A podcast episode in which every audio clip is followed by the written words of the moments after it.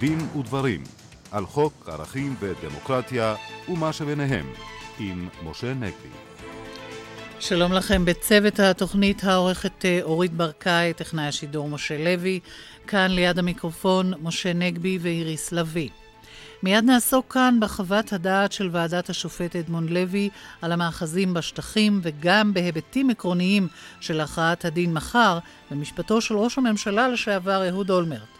האם חוק גיוס שהתבסס על מסקנות ועדת פלסנר יעמוד במבחן בג"ץ? נדון בכך עם אורחנו סגן נשיא המכון הישראלי לדמוקרטיה, הפרופסור מרדכי קרמניצר. נשמע גם את דעתו כנשיא לשעבר של מועצת העיתונות על הסדר הטיעון עם העיתונאי אורי בלאו ועל החלטות היועץ המשפטי לסגור תיקי חקירה על הסתה של רבנים.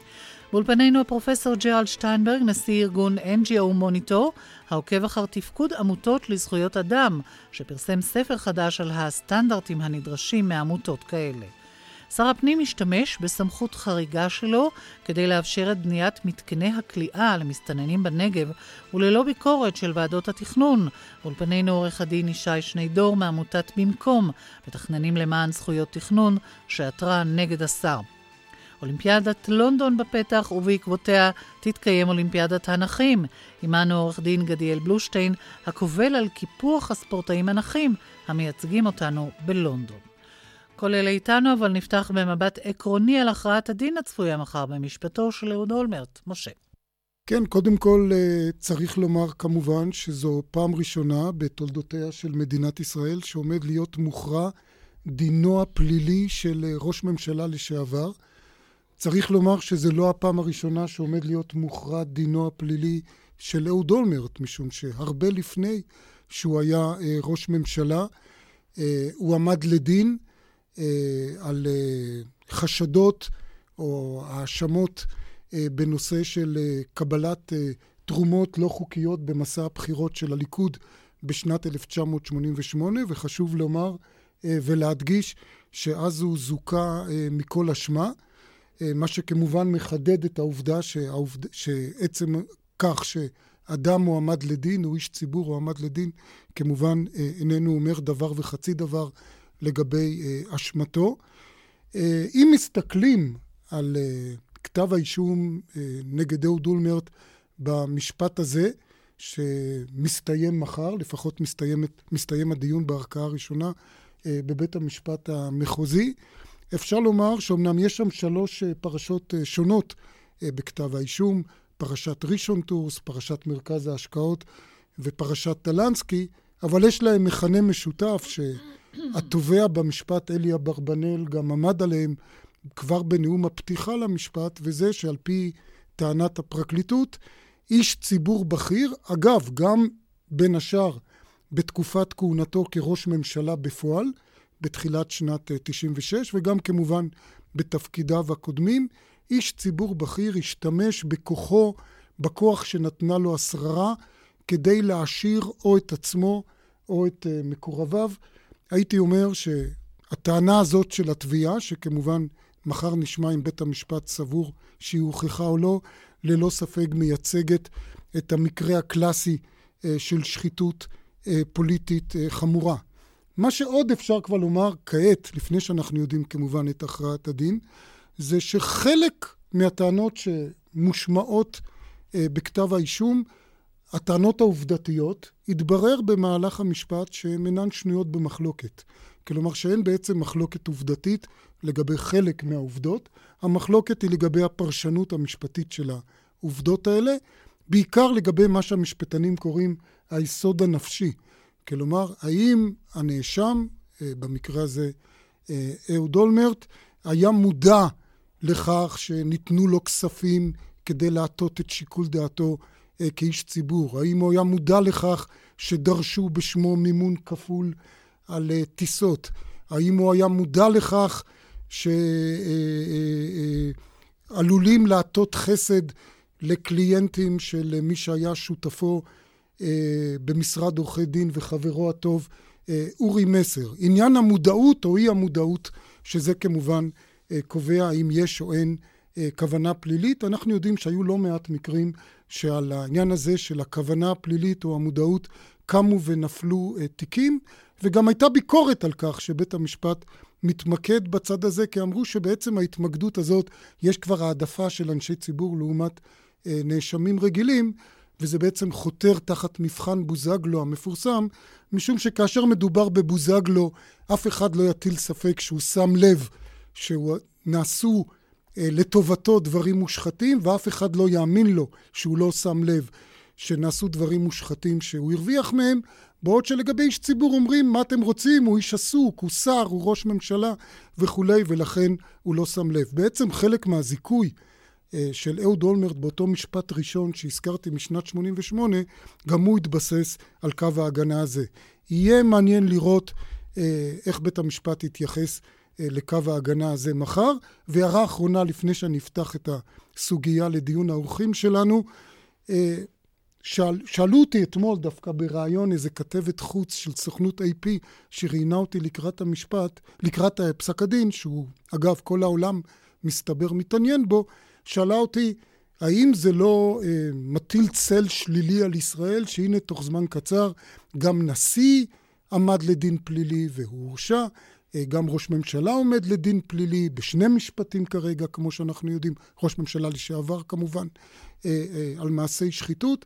ואמרתי לה, מצד אחד זה בוודאי לא נעים, אבל מצד שני אני בהחלט מתגאה בכך שבמדינת ישראל איש איננו חסין מפני חקירות, איש איננו חסין מפני כתבי אישום. כולנו יודעים שכוח משחית, וזו תופעה אוניברסלית.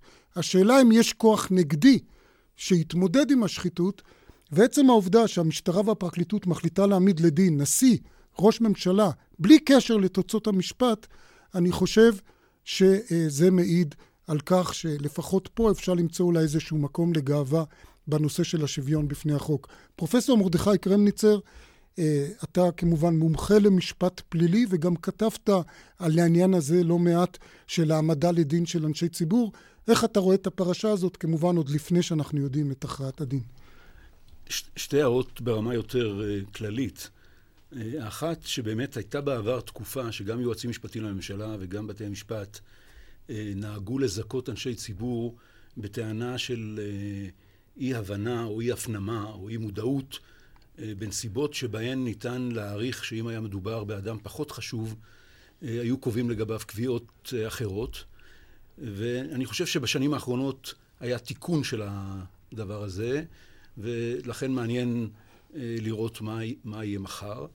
אה, וההערה השנייה היא שאני מציע לקרוא את אה, פסק הדין קריאה כפולה, גם כמסמך במשפט הפלילי וגם כמסמך ציבורי, כי העובדה שמישהו מזוכה מעבירה פלילית, אם הוא מזוכה, עדיין איננה אומרת שהוא צח כשלג מבחינה ציבורית. אתן דוגמה אחת, יש מנהג של אנשי מדינה לפעול באמצעות ידיים ארוכות. ואחר כך לטעון שהיד הארוכה מתנועת לבד ואין להם מושג מה היד הארוכה עשתה. יכול להיות שלמשפט פלילי זה מספיק טוב כדי לזכות אדם, אבל מבחינת המשפט הציבורי, האחריות הציבורית, זה לגמרי לא פותר מהאחריות הציבורית, ואי אפשר ולא נכון בשום אופן לקבל את ההשקפה שחלק מעיתונאים ואנשי ציבור מוכרים לנו, שהמבחן היחידי שאיש ציבור, ציבור צריך לעמוד בו הוא המבחן של לא להיות מורשע בעבירה פלילית. פרופסור ג'רלד שטיינברג, בעניין הזה, מה דעתך? אה, אני מסתכל על זה לא ממבט משפטי, אלא מבט אולי הבסיס, זאת אומרת, באופן עקרוני, הבסיס, הצדק, חשוב uh, במקרה, בכל המקרים האלה. ולפי המסורת היהודית, שאנחנו קוראים בפרשת קורח, שטוענים יש כל מיני האשמות מול משה, והוא אומר שלא לקחתי לו חמור אחד מהם. זה עיקרון.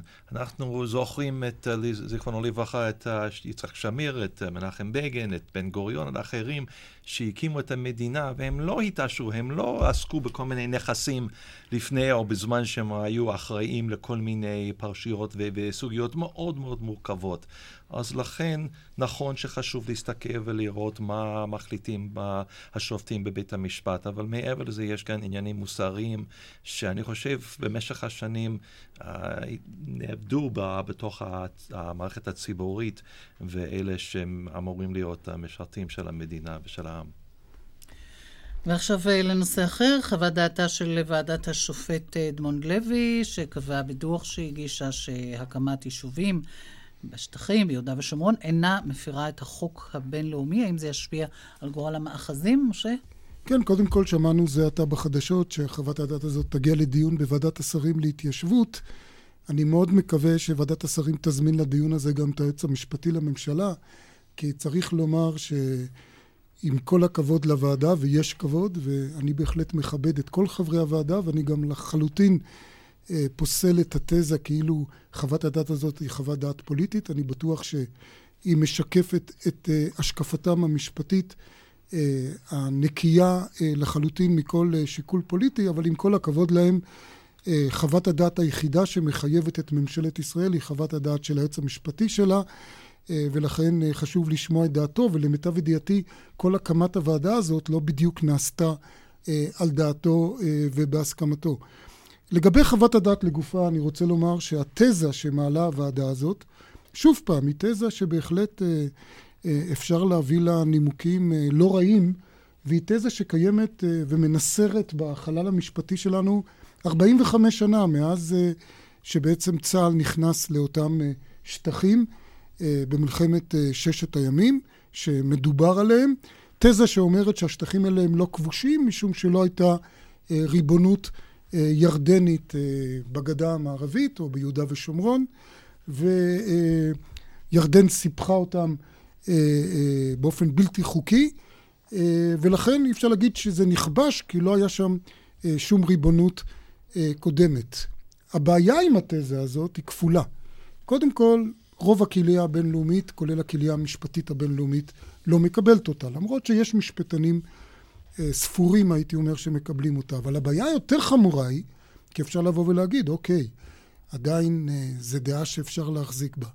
שכבר שנים אחדות לאחר מלחמת ששת הימים, מי שהיה אז היועץ המשפטי אה, לממשלה, מאיר שמגר, שאני מניח שבו אף אחד לא יחשוד באיזושהי פנייה פוליטית לכאן ולכאן, הוא החליט אה, לאמץ בשם המדינה עמדה שאומרת שלמרות שאפשר לטעון שהשטחים האלה הם לא שטחים כבושים, מכל הנימוקים שהזכרתי, ולמרות שישראל לא מודה בצורה רשמית שהם שטחים כבושים, ממשלת ישראל מקבלת עליה קבל העולם וקבל בג"ץ, כלפי בג"ץ, גם, כלומר גם כלפי פנים וגם כלפי חוץ, לכבד את דיני המשפט הבינלאומי, בעיקר את אמנת ג'נבה ואת ההוראות ההומניטריות של אמנת ג'נבה, כאילו אה, מדובר אה, בשטח כבוש, את כל אותם דינים. בג"ץ אימץ את העמדה הזאת של היועץ המשפטי שמגר בשעתו, ומה שלא פחות חשוב, בשנות ה-80, בפסק דין ידוע של בג"ץ של השופט אהרן ברק, אה, בג"ץ הוסיף ואמר שלאחר שכבר אז עברו 18 שנה מאז אה, כניסת צה"ל לאותם שטחים, צריך להוסיף, בינתיים עברו עוד 25 אה, שנה ויותר, מאחר שעברה תקופה כל כך ארוכה וזאת הייתה עמדת המדינה, הרי נוצר בעצם נוהג משפטי שכבר מחייב את המדינה והיא לא יכולה לסגת בה אה, אה, מהגישה הזאת. לכן אני לא רואה איך העמדה הזאת תוכל לעמוד, שמציגה הוועדה, תוכל לעמוד בביקורת בג"ץ. פרופסור קרמניצר, מה דעתך בעניין הזה? אני מבקש קודם כל להסכים עם פתיחת דבריך. שיש כאן אה, ניסיון להפריט את המשרה של היועץ המשפטי לממשלה, שצריך מאוד אה, להתריע מפני המגמה הזאת, אה, ולומר שחוות הדעת של הוועדה, עם כל הכבוד לה, אין לה שום ערך משפטי מחייב. ערך משפטי מסוים יוכל להיות לה רק אם היועץ המשפטי לממשלה ייתן לה גיבוי או יאשר אותה, ואז תתעורר שאלה עד כמה היא באמת עולה בקנה אחד עם פסיקות בג"ץ כפי שאתה תיארת, אבל אני מאוד מזהיר מפני הליכה אל, אל הוועדה אה, מעבר לראשו של היועץ המשפטי לממשלה. אני חושב שהיועץ המשפטי לממשלה לא צריך להישאר על כיסאו אם זה מה שיעשו. אני רוצה לומר ברמה העקרונית שישראל הייתה צריכה להחליט בתחילת הדרך שלה בשטחים, האם היא שולטת רק מכוח הכוח, או שהיא שולטת גם מכוח הדין. או הזכות. מכוח מה בחרו לא, לא, לא לשלוט מכוח הזכות. יש דרך לשלוט מכוח הזכות, והיא הדרך של להכיל את החוק, לספח את השטחים. בחרו לא לעשות את זה. מכוח מה חל שם הדין הירדני עד היום? מכוח מה יש סמכות למפקד הצבאי, אם לא מכוח המשפט הבינלאומי שעכשיו באים ואומרים הוא לא חל משום שהשטח איננו אה, כבוש? זה נראה לי דבר לא סביר. יש שני הגיונות לכלל שאומר שמי שיש לו אחיזה צבאית בשטח, אסור לו להעביר לשם אוכלוסייה אזרחית ואסור לו גם לעודד את האזרחים שלו לעבור לשם. הבעיה, אגב, היא לא עם האזרחים עצמם, אלא עם הממשלה, עם השלטונות. כן. הם מפרים נורמה של המשפט הבינלאומי, ושני ההגיונות האלה חלים במקרה הזה. האחד, שאם אתה כממשלה מעביר לשם אזרחים, אתה מכשיל את ההסדר על גורל השטחים, ואיננו רואות את הדבר הזה. והדבר השני, אתה יוצר בשטח מצב בלתי נסבל, שאו שהוא כבר אפרטהייד, או שהוא מתקרב לאפרטהייד. ולכן כל אדם שעיניו בראשו מבין שההיגיון שאומר אסור לעשות את הדבר הזה של ממשלה לעסוק בעידוד אה, העברת אה, אזרחיה לש, לשטח כזה חל באופן מובהק על, ה, אה, על השטחים הללו. פרופסור ג'רולד שטיינברג, אני בטוח ש... כן, אתה... דעות שונות. שהדעה שונה, כן. אני, אה, אני לא יודע איפה נגמר הניתוח המשפט. משפטי, ואיפה מתחיל את הדעות האישיות, האידיאולוגיות ופוליטיות במה ששמענו עד עכשיו. אני חושב שזה בדיוק העניין. יש כאן מחלוקת, ובמשך הרבה שנים שמענו בעיקר, אזרחי ישראל, שמענו רק חצי מהמחלוקת. יש דוח של טליה ששון, שזה גם ערבוב בין אידיאולוגיה ובין uh, ניתוח משפטי, ושמדובר על uh, משפט בינלאומי זה מאוד מורכב, זה לא כמו משפט בתוך מדינה דמוקרטית שבו השופטים וכל התהליכים הם חלק לגיטימי של המערכת הדמוקרטית. מדובר משפט בינלאומי שאני לא יודע שזה בדיוק משפט. יש כאן שילוב בין השופטים שהם בעצם פוליטיקאים ובית המשפט הבינלאומי בהאג זה דוגמה קלאסית, מה שנקרא פסקי דין שלהם וההמלצות שלהם הן מאוד פוליטיות וכל מיני דברים דברים אחרים שאנחנו עלולים לשכוח. בארצות הברית יש דוקטרינה, ושמעתי את זה מהשופטת היחסית החדשה, אילנה קאגן, שהיא מינוי, מינויה של אובמה, דמוקרטית, אף אחד לא יכול לחשוד בה כ... היא גם אמרה ב... שהיא גאה להיות תלמידה של השופט ברק, בין השאר. אה, כן, כן. היא, אה, יש קצת הסתייגות, אבל נעזוב את זה כרגע. כן. היא אומרת שזה לא בדיוק מה שהיא אמרה, אבל לא חשוב. ברגע, היא מדברת כאן, כולם מדברים, והיה החלטה לגבי נושא הבריאות שלא שייך לנו, אבל כן. כן. זאת אומרת שהיא שיקף, ההחלטה שיקפה גם ממנה את מה שנקרא באנגלית American Exceptionalism.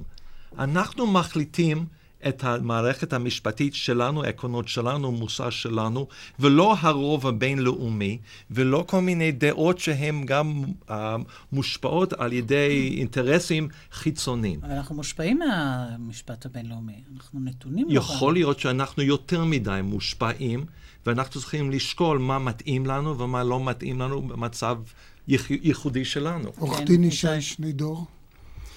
כן, אה, חוות הדעת הזו, אה, באמת עם כל הכבוד, היא מאוד קשה, ולא רק בגלל שהיא מייצגת עמדת מיעוט של המיעוט, והיא ב understatement לא מקובלת על הזרם המרכזי של החשיבה, של ההבנה של המשפט הבינלאומי. אה, בזווית שלי, של דיני התכנון והבנייה, חוות הדעת הזו היא קשה מאוד, מכיוון שהיא מבקשת לתת חותמת הכשר להקמה של עשרות אה, נקודות התיישבות אה, שלא במסגרת אה, הליך תכנוני תקין, וזאת על סמך אה, הבטחות שלטוניות ומצגים ושיתוף פעולה של רשויות, וגם אם נניח שכל העובדות הן אה, נכונות, תוצאה שמסדירה אה, הקמה של עשרות נקודות התיישבות בהליכים, לא הליכים עוקפי תכנון, אה, זאת דבר מאוד מאוד קשה. אנחנו בהמשך נראה שדברים כאלה יכולים לקרות גם בתוך הקו הירוק. אנחנו נעבור עכשיו לנושא הבא. ראש הממשלה התחייב לחוקק חוק גיוס חדש על בסיס אה, דוח אה, פלסנר, ואנחנו רוצים לשאול אותך, פרופסור קרמניצר, ההמלצות הללו עצמן עומדות אה, במבחן דרישת השוויון, דרישות השוויון של בג"ץ? נדמה לי שאם החוק שיחוקק יהיה במתכונת של הדוח של חבר הכנסת פלסנר, אה, תתעורר שאלה רצינית מאוד, האם הוא עומד בקווים המנחים שהתוו שופטי אה, בג"ץ. שופטי בג"ץ איתרו אה, שני מחסומים אינהרנטיים במצב ש... של חוק טל וה... והיישום שלו. האחד הוא שדוחים את הגיוס עד גיל 22, בפועל עד גיל 23, שזה דבר שיוצר אחר כך אה, מציאות שהופכת לתמריץ שלילי מבחינת הצבא לגייס אנשים שהם כבר אה, נשואים ויש להם משפחות. ו... וגם והופך, צריך לשלם להם... אה, הופך את כל השירות שלהם לבעייתי ומחייב לשלם להם תשלומים משמעותיים שמתעוררת שאלה של כל הכדאיות מול למשל לקחת את הכסף הזה ולתת לחיילים אה, ש... שמשרתים. והוועדה הולכת בקו הזה. והדבר השני, בג"ץ אמר שהמצב שבו בתום התקופה הזאת נותנים בחירה מלאה למתייצב לשירות לבחור בין אה, שירות אזרחי לבין אה, שירות צבאי, דבר שלא ניתן לחיילים אה, אח, אחרים, זהו החסם האינהרנטי השני. והנה אנחנו רואים שגם הוועדה הזאת, למרות שהיא עשתה איזשהו מאמץ לתת תמריצים לישיבות, ויש גם תמריץ מסוים אולי לבוחר, עדיין הבחירה היא בחירה של, של, של האדם עצמו. ומבחינה זאת, ההצעה הזאת לא עומדת, לדעתי, אה, במתווה אה, שבעצם שרטט כאן אה, בג"ץ, ואני בכלל חושב שכל הרעיון הזה של שירות אזרחי כאנלוגיה לשירות צבאי הוא רעיון מופרך למדי. אני איני לא צרה, צרה בכלל באוכלוסייה החרדית. ואני שואל את עצמי, האם באמת לגבי אלה שהצבא לא רוצה או לא צריך, הגיוני לשלוח אותם לשירות אזרחי, או שהיה יותר נכון לפתוח בפניהם את שוק העבודה האמיתי, לא את השירות האזרחי הזה, שחלק גדול ממנו יהיה בלאו הכי דבר לא רציני, כפי שגם היה בעבר, ולדעתי תועלת גדולה הרבה יותר הייתה צומחת לאלה שלא משרתים בצבא, אם הם היו הולכים ונקלטים אה, בשוק, בשוק העבודה. ולכן אני חושש מאוד שאנחנו לא נקבל כאן אה, לא שוויון אה, ולא דבר דמוי שוויון, ומי שחושב שהמצב הוא מצב של אה, פרייריות, אז כנראה שהפריירים ימשיכו להיות פריירים. אנחנו רוצים לנצל את בואך אלינו ולשאול אותך כנשיא לשעבר של מועצת העיתונות, מה דעתך על הסדר הטיעון עם העיתונאי אורי בלאו? אני חושב שזה דבר מצער ביותר. נשברה כאן מוסכמה שהייתה מקובלת כל השנים. אה, שעיתונאי שמחזיק אה, מסמכים אה, סודיים מתוך הבנה שהוא לא יעשה בהם שימוש אלא שימוש שעובר את הצנזורה הצבאית, ואני לא חושב שיש משהו בהתנהגות של אורי בלאו שמטיל ספק בהבנה הזאת. הוא לא עבריין, עבריין פלילי, ואני חושב שהתביעה עשתה כאן מעשה שלא ייעשה בזה שהיא העמידה אותו לדין. העמידה אותו לדין על עבירה פלילית מפוקפקת ביותר, שלא קיימת כדוגמתה במדינות אחרות. כי אם אתה הולך כבר ומפליל על שלב כל כך מוקדם של החזקת אה, ידיעות צבאיות, אגב, ההחזקה יכולה להיות גם בראש, היא לא, היא לא חייבת להיות החזקה ב, אה, במסמך, לפחות נדרשת כוונה, צריך לדרוש בחוק כוונה לעשות שימוש אה, עברייני במסמכים האלה או בידיעות האלה. אם היה לנו חוק נורמלי, אי אפשר היה להעמיד אותו אה, לדין, וכמובן שכאשר אתה מפעיל על אדם אה, נשק כזה, אה, אתה כמדינה, אז זה לא פלא שהוא נכפה להגיע להסדר טיעון, ולדעתי יש כאן פגיעה קשה מאוד בחופש העיתונות, ביכולת של העיתונות לתפקד בתחום הכי חשוב והכי רגיש לחיים שלנו. והמבט שלי על זה הוא לא המבט של איך זה פוגע בעיתונאים, איך זה, אלא איך זה פוגע בזכות שלנו כאזרחים לקבל לדעת. מידע אה, בתחום חיוני כמו, אה, כמו ביטחון כן. המדינה. אנחנו נמשיך עם אה, עוד נושאים כמובן בהמשך. עכשיו אנחנו כבר בשבע ושלושים. עדכון חדשות, מלכי חזקיה, בבקשה. אנחנו כאן uh, בדין ודברים, דיברנו לפני עדכון החדשות על uh, הנושא של הסדר הטיעון עם אורי בלאו, שמענו את דעתו של פרופסור קרמניצרן ופרופסור ג'רלד שטיינברג, אני מבינה שדעתך שונה. כן, אני מודה שזה שונה, שונה, שאני רואה את העיקרון של חופש העיתונות. Um, כדי. הבסיס שלו זה לחזק את הדמוקרטיה ולא לחלש את הדמוקרטיה ולא להיות בנגד העקרונות המדינה הדמוקרטית. שעיתונאים מקבל מסמכים, הרבה מסמכים, שנגנבו.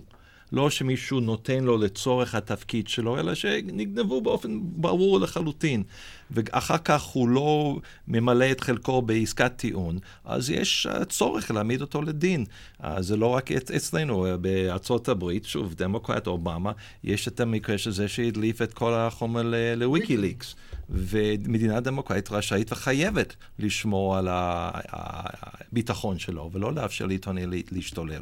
פרופסור קרניצר? עדיין צריך להבחין בין המדליף או הגנב לבין העיתונאי, וכשהעיתונאי מקבל את זה כדי לעשות בחומרים האלה שימוש במסגרת עבודתו העיתונית, בכפוף לצנזורה צבאית, אני לא חושב שיש הצדקה להעמיד אותו לדין. אגב, גם אם הוא הפר הסכם, אז צריך לטפל, לטפל בו על הפרת הסכם. המשמעות היא לא שהוא עבריין פלילי. לעומת אה, הפרשה של אורי בלאו, שבה אפשר לומר אה, שהיועץ ויינשטיין לא כל כך הפגין רגישות לחופש העיתונות, הנה אנחנו רואים רגישות מופלגת שלו לחופש ביטוי של רבנים, כשמדובר בטענות על הסתה. שמענו על סגירת התיק של הרב אליהו, אפרופו פסק ההלכה לא להשכיר דירות לערבים, ועוד קודם לכן סגירת התיק בפרשה של תורת המלך, ואני מבין, פרופסור קרמניצר, שלך יש ביקורת על ההחלטות האלה. אכן, אה, יש לי ביקורת. אני חושב שבשני הדוגמאות האלה, אלה מקרים מובהקים של הסתה לגזענות, והנימוקים של היועץ המשפטי, המשמעות שלהם היא בעצם שהוא בנה דגם משוכלל להסתה מאוד אפקטיבית, כי מה שהיועץ בעצם רוצה זה להעניש רק את האדם שקורא להרוג אה, בני אדם ששייכים לקבוצה אחרת. אבל הסתה גזענית הרבה יותר אפקטיבית זה לא לקרוא להרוג, אלא להסביר שהאנשים האלה דמם מותר, שהם לא בני אדם. זו הסתה שהיא הרבה יותר אפקטיבית, זה היועץ המשפטי מתיר, הוא נותן לגיטימציה להסתה הגזענית הכי אפקטיבית. שמענו היום את הרב שמואל אליהו חוזר על דברי הסתה. אני, אני חושב כיהודי, שבמדינה היהודית מרשים לאנשים להגיד, אסור לכם להשכיר דירה ל, ל, לערבי, או, ש, או, ש, או שמותר להרוג ילדים של מלך שהוא האויב שלכם, או מותר להרוג מישהו שמחליש, משמיע דברים שמחלישים את המלכות, שזה מותר לעשות במדינה יהודית, זה מזעזע אותי, לפני, לפני שזה מזעזע אותי כדמוקרט, זה מזעזע אותי כיהודי וכעם שסבל מאנטישמיות, ואני בטוח שאם במדינה אחרת איזשהו יועץ משפטי היה סוגר תיקים כשדברים כאלה נאמרים כלפי יהודים או נגד יהודים, כל אחד מאיתנו היה מתקומם נגד הדבר הזה. עכשיו, כשהיועץ המשפטי עושה את זה, אני שואל את עצמי, האם יש הצדקה להשאיר את העבירה של הסתה לגזענות והסתה לאלימות על ספר החוקים? לדעתי, אם זו המדיניות, עדיף למחוק את האיסורים האלה. שזה גם ההבדל בין הסתה לעידוד, אנחנו מדברים כאן.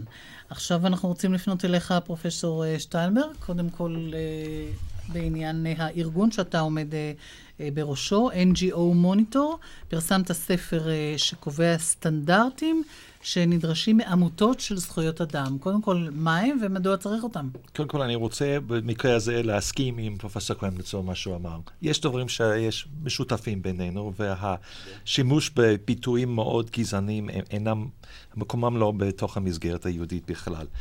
עכשיו לשאלה שאלתך, אנחנו חקרנו במשך מספר שנים עשרות דוגמאות של ועדות חקירה או, או מחקרים שונים של ארגונים, בעיקר ארגונים בזכויות האדם, זאת אומרת, כמו Amnesty International, Human Rights Watch, גם קצת ארגונים ישראלים, ולמדנו שאין אמות מידה. אין, שיט, אין מתודולוגיה קבוע, ולא רק זה, אין סטנדרטים, זאת אומרת, אין בסיס, וכל דוח זה די ייחודי. ואין סטנדרטים לגבי אלה שמחברים את הדוח והמינויים וכתב המינוי ואיך לראיין אנשים ואיך לבדוק שהטענות שבוצעו פשעי מלחמה אה, הן נכונות, איך בודקים כל הדברים האלה. ובכל מקצוע צריך להיות אמות מידה, במיוחד משהו כל כך רגיש, שבו אפשר לטעון שיש פשעי מלחמה ולהתחיל תהליך שבו uh, רוצים להעמיד לדין ישראלים או אחרים, זה לא רק ישראל, זה מדובר שם על כל, בדקנו בעומק uh, חמש, חמישה מקרים שונים, ובחלק הם רואים שיש הקפדה לגבי uh, מערכת משפטי ומחקרי הוגנת, ו... אבל בהרבה אין. ולכן חשבנו, החשיבות של התהליכים האלה של ועדות חקירה למיניהם, במשפט הבינלאומי וגם במוסר הבינלאומי ובזכויות אדם, ראוי שיהיו בסיס משותף. אפשר לחלוק עם המסקנות שלנו, אבל שיהיה לפחות דיון על זה. אבל מה הבסיס שאתם מייצרים? איזה בסיס אנחנו אתה... לא מייצרים, אלא אנחנו בודקים מה שיש ואנחנו ממליצים. למשל, יש מסגרת שנקרא לונד, לונד, שבשוודיה, לונדון, ההמלצות של גם המערכת, או הוועדה המשפטי הבינלאומי, ב-International Bar Association, ש... ועם המכון ראל וולנברג, שיש להם סדרת המלצות. ונראות לנו ששם השקיעו הרבה מחשבה, שהם יכולים בס... להיות בסיס. הבעיה היא שנטשו אותם. כולל גם השופט אה, גולדסטון שהיה חבר ב, בתוך הוועדה, וברגע שהתחילו לנסות ליישם אותם, המשפטנים נטשו אותם, ואנחנו ראינו לך, במקום מבין, לחדש את זה. אה, אולי נתמקד בביצה הקטנה שלנו. אני מבין שיש לארגון שלך ולך ביקורת אה, חריפה על חלק מארגוני זכויות האדם בארץ, ואני רוצה לשאול אותך בגדול, מאותם ארגונים שבדקתם, היית אומר, רובם עומדים בסטנדרטים של האמינות של המחקר שלהם והממצאים, או אינם עומדים? אני חייב להיות כאן, אנחנו לא בדקנו בצורה שיטתית כל ארגון וארגון, בכלל לא, אבל יש מספר מקרים שבו, ואני חושב שמאוד חשוב למשל, שיש ארגונים ישראלים שטוענים או ש, שמשתמשים בנתונים שארגון אחר uh, מביא, למשל במלחמת בעזה, שבצלם החוקרים של בצלם לא נכנסים לעזה, לא נכנסו לעזה, לא יודעים מה שקרה שם, אבל בכל זאת מוצאים כל מיני אה, דוחות ו- ומסקנות על בסיס מה שנאמר על ידי ארגונים פלסטינאים. במקום להגיד, אנחנו לא יודעים. אפשר להגיד, אנחנו לא מרוצים, מה שאנחנו כן יודעים, אבל להגיד, אנחנו לא יודעים, ארגונים לא מסוגלים לעשות משום מה. וזה אחד הסטנדרטים שנדרשים. איפה שלא יודעים, צריכים להגיד, אנחנו לא יודעים. כלומר, לא להסתמך על עדויות שמיעה. להיות מאוד זהירים. ולהגיד שזה גם לא יכול להיות לא נכון, יכול להיות שיש בסיס פוליטי, אידיאולוגי, מטרות אחרות. פרופסור קרמניצר, מה דעתך על הדרישות האלה? באופן עקרוני, אני תומך ב-best practices, בדרכי פעולה טובות, גם לארגוני אה, החברה האזרחית.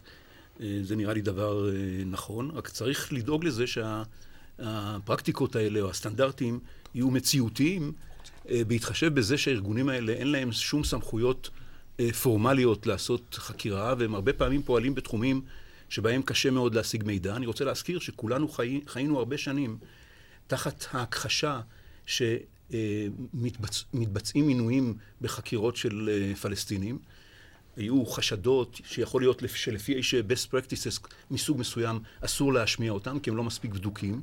המדינה תמיד הכחישה, עד שהתברר לנו לבושתנו שזה, שזה קיים. היה הסיפור האמיתי, אז צריך להיזהר לא לקבוע סטנדרטים שאי אפשר לעמוד בהם, וצריך לחזור למודל של ועדות חקירה ממלכתיות, שהם הגוף היחיד שיכול באמת לברר, משום שיש לו כוחות וסמכויות, וברור שהארגונים האלה לא יכולים... שתחקור ותשאול, זה לא יכולים לעשות את העבודה של ועדת חקירה ממלכתית. לא, יש שניידור, ישי אה, שניידור. אה, אה, סליחה, עורך דין ישי שניידור, אתה מופיע פה כנציג של ארגון במקום, שזה אחת העמותות כן. לזכויות אדם שאולי מחויבים באותם סטנדרטים. מה דעתך על התזה של אה, פרופסור שטרנברג?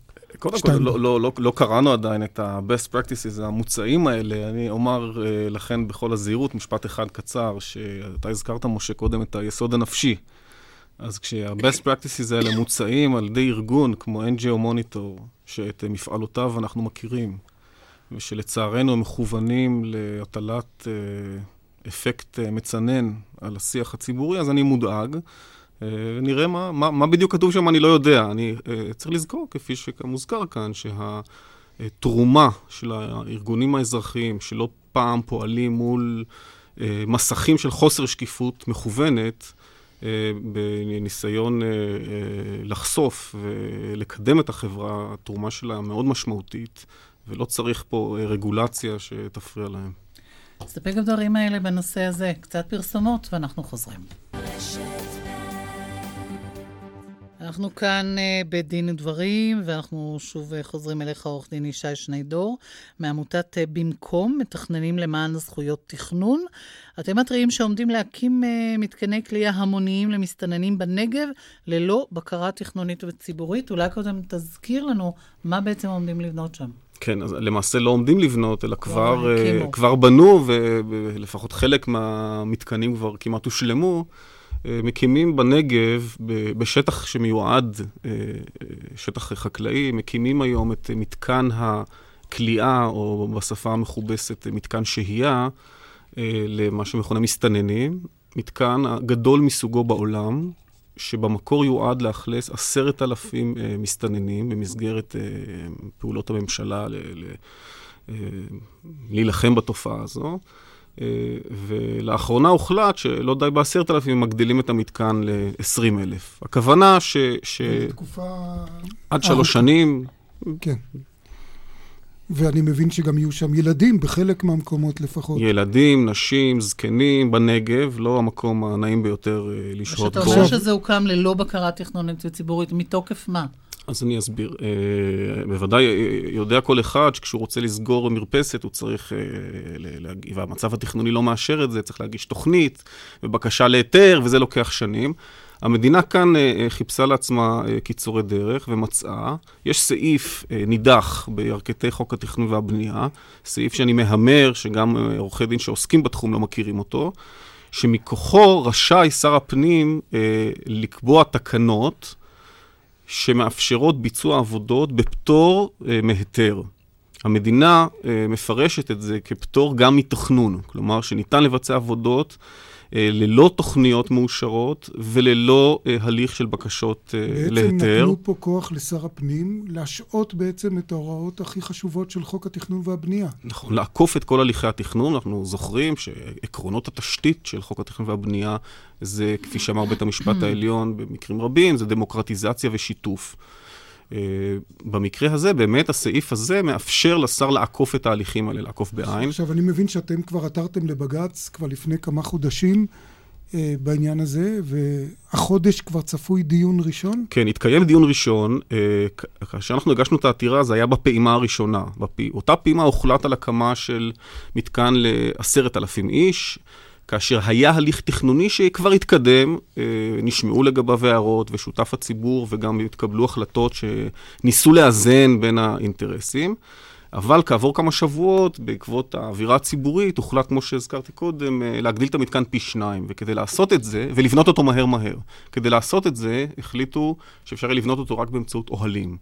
אבל זה סותר את מה שנקבע קודם, ולכן הפעילו שוב את התקנות האלה, והפעם בדרך עוד יותר אה, דורסנית מבחינת העקרונות של החוק, אה, וביום אחד, ביום ה-19 ליוני, המועצה הארצית לתכנון ובנייה קיבלה החלטה להכין תוכנית שמאפשרת את השינויים האלה. אה, אישרה או המליצה לשר לשנות את התקנות הפטור ולקבוע בהם הסדר עוד יותר אה, מרחיק לכת. השר באותו היום אישר את התקנות, באותו היום הם פורסמו ברשומות, וכבר כעבור יומיים בוצעו העבודות. כל זה, כמובן, כשעושים הליך תוך 24 שעות, אין שום הזדמנות בוא, להליך תכנוני, אפילו לא לדיון ציבורי. אפילו לא לערער על זה. נחכה ונראה מה בג"ץ יאמר.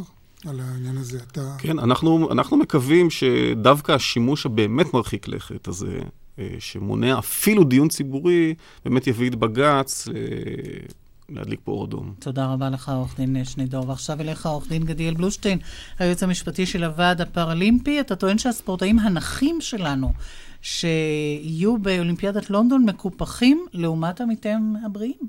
באמת. אכן, אכן. למעשה זה מאבק שהחל לפני ארבע שנים.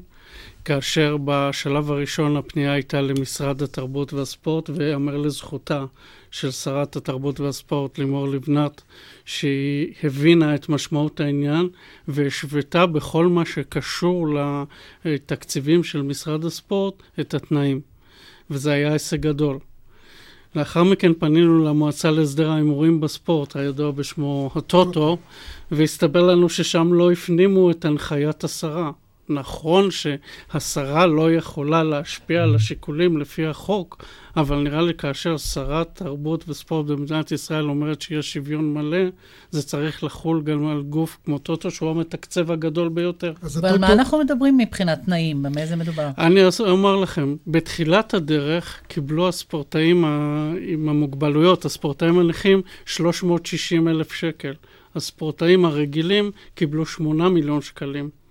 היום המצב הוא שהספורטאים אה, הרגילים מקבלים כ-7.5 מיליון שקלים, הספורטאים הנכים מקבלים 2, 2.5 מיליון שקלים. לכל היערכותם לנושא, לכל האימונים והשעות זה אותו דבר בדיוק, ספורטאי נכה וספורטאי רגיל עושים בדיוק אותה עבודה. אם מישהו סוחר, הוא שחיין, הוא, האימון שהוא עושה הוא וזה, אותו אימון. והקיפוח הזה הוא למרות שכמו שאנחנו יודעים, הספורטאים הנכים מביאים לנו הרבה יותר מדליות. אכן. מהספורטאים הבריאים. הרבה יותר כבוד, הרבה יותר מדליות, אבל אני מאחל לשניהם הצלחה במשחקים.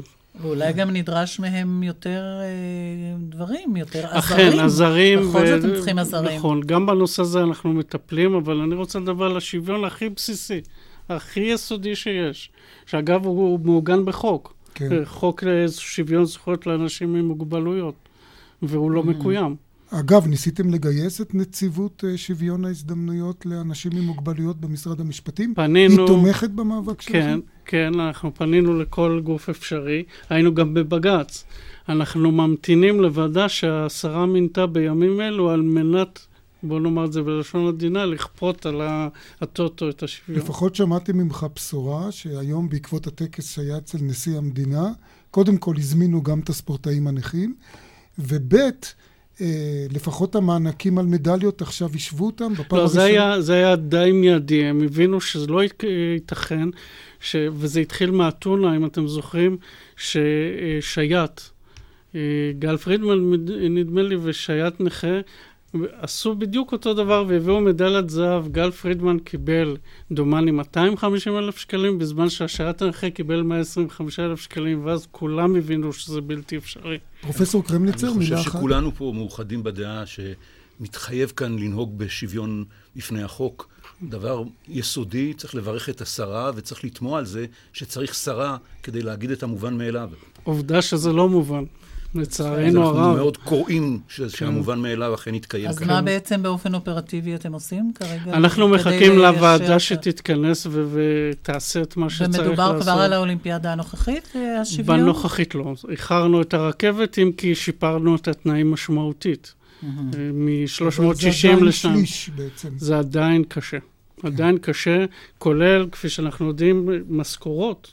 אנשים, הרי הספורטאי נכה, הפרופיל שלו זה אדם יחסית יותר מבוגר, חלקם עם משפחות. מה שאי אפשר להגיד על ספורטאי רגיל. כלומר, בעצם היינו מצפים שתהיה העדפה מתקנת שלהם, ובמקום זה יש קיפוח. לוואי. כן.